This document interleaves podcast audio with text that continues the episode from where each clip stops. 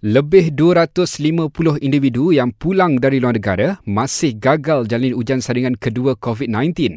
Tegas Menteri Kanan Keselamatan Datuk Seri Ismail Sabri Yaakob, individu yang belum melaksanakan ujian itu perlu hubungi Kementerian Kesihatan dengan segera.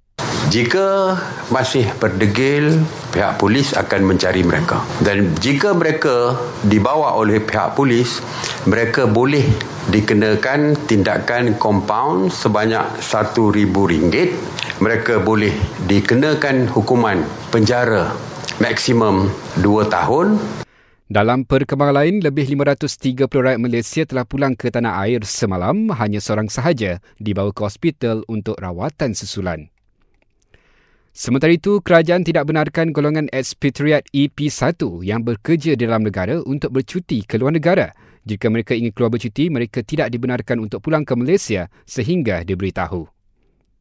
Dalam pada itu, sekolah memandu dibenarkan beroperasi dari jam 7.30 pagi hingga 8.30 malam. Pihak pengurusan dibenarkan beroperasi dengan 100% pekerja namun wajib patuhi SOP ditetapkan. Seramai 22 individu dikenakan kompaun semalam kerana ingkar PKPP termasuk tidak patuhi penjarakan sosial.